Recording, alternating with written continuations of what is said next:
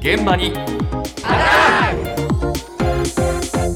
今朝の担当は西村篠さんです。おはようございます。例年今の時期から流行し始めるインフルエンザですけれども、ええ。今年は例年以上に早いペースで感染拡大しているというニュースがありました、はい。今日のメールテーマにもなっていますけれども、今日はそのインフルエンザの予防について実は最近注目されている予防法があるようです。ほうほうほう感染症学が専門の大阪公立大学大学院医学研究科木戸康俊教授のお話です。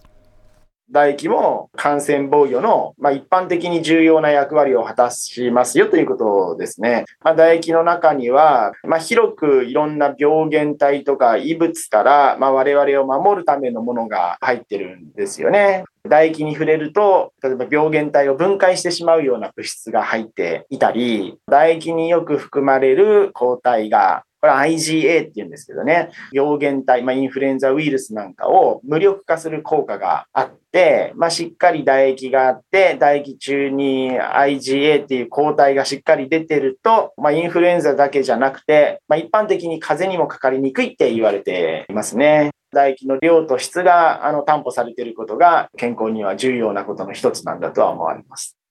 唾液ですって意識したことないですよいいね。ですか？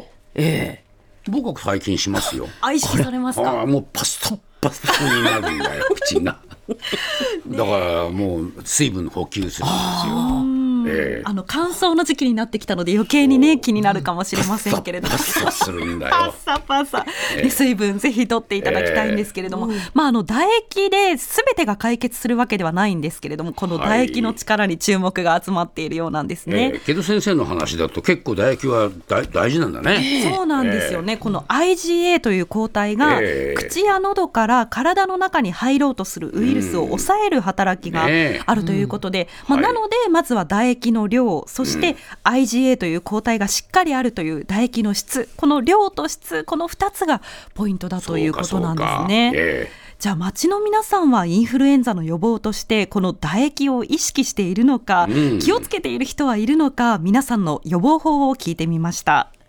予防接種しました。2週間ぐらい前です。しっかり食べるようにしてます食べるとちゃんと出てきます。想像しただけでも唾液はなんか出るような気がしますけどね。毎日歩いてる。平日は1時間。歯石を取ることがインフルエンザの予防になりますっていうことで歯医者の先生がおっしゃってて歯石は取るようにはしてます。ガム噛んだり。え今ガム噛んでるんですけどたまたま唾液いや気にしたことなかったです。あ上の子の保育園で何人かいたんですけど手洗いうがいで家に帰ってきたら足の裏を拭くとか家の中にどんどんどんどん菌がついて回られるのが嫌だなと思ってるので玄関入る前に足を拭いて綺麗な状態で家の中にいてもらうっていう風にしてます。なんかその唾液がなかったら口腔ケアでしょ？あそうですね。まあ歯磨きぐらい。お茶をよく飲むようにするとかぐらいかな。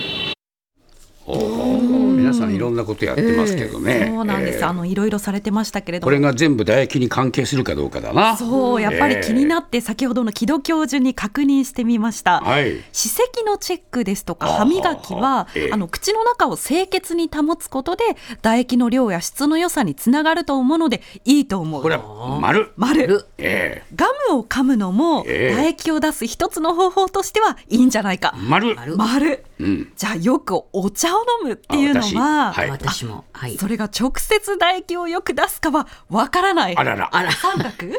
ということでしたが、ええまあ唾液って水分なので水分補給は大事だよということでしじゃあた。三角三角なるほどまあでも確かに街の声でもありましたけれども、唾液の量と質をって言われても何をしたらいいのかわからないですよね。じゃあ唾液の量と質を良くするためにはどうしたらいいのか木戸さんに伺いました。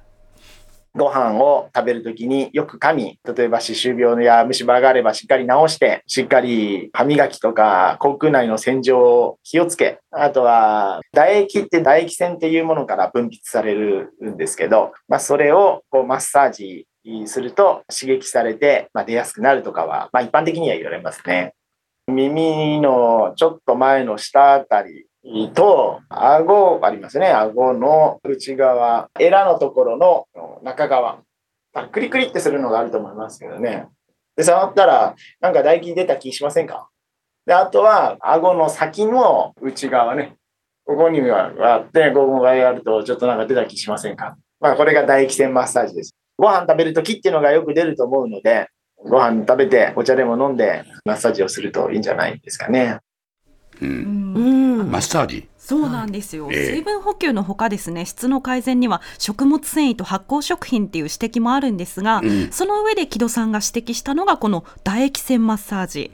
あの耳の前ののちょっと下あたりです顎ねの下。はい。骨、あと顎の下の骨の内側。あの首との付け根あたりですね。から耳の下までこう骨に沿って何箇所か押していくと。なるほど。マッサージをこうやってすることで唾液の分泌が促されるということでした。はい。出てきました。はいはい。そうなんです。簡単にねできるので。あそうかそうか。いいかもしれないですね。ね。これやりましょう。か、顎の下の唾液腺マッサージね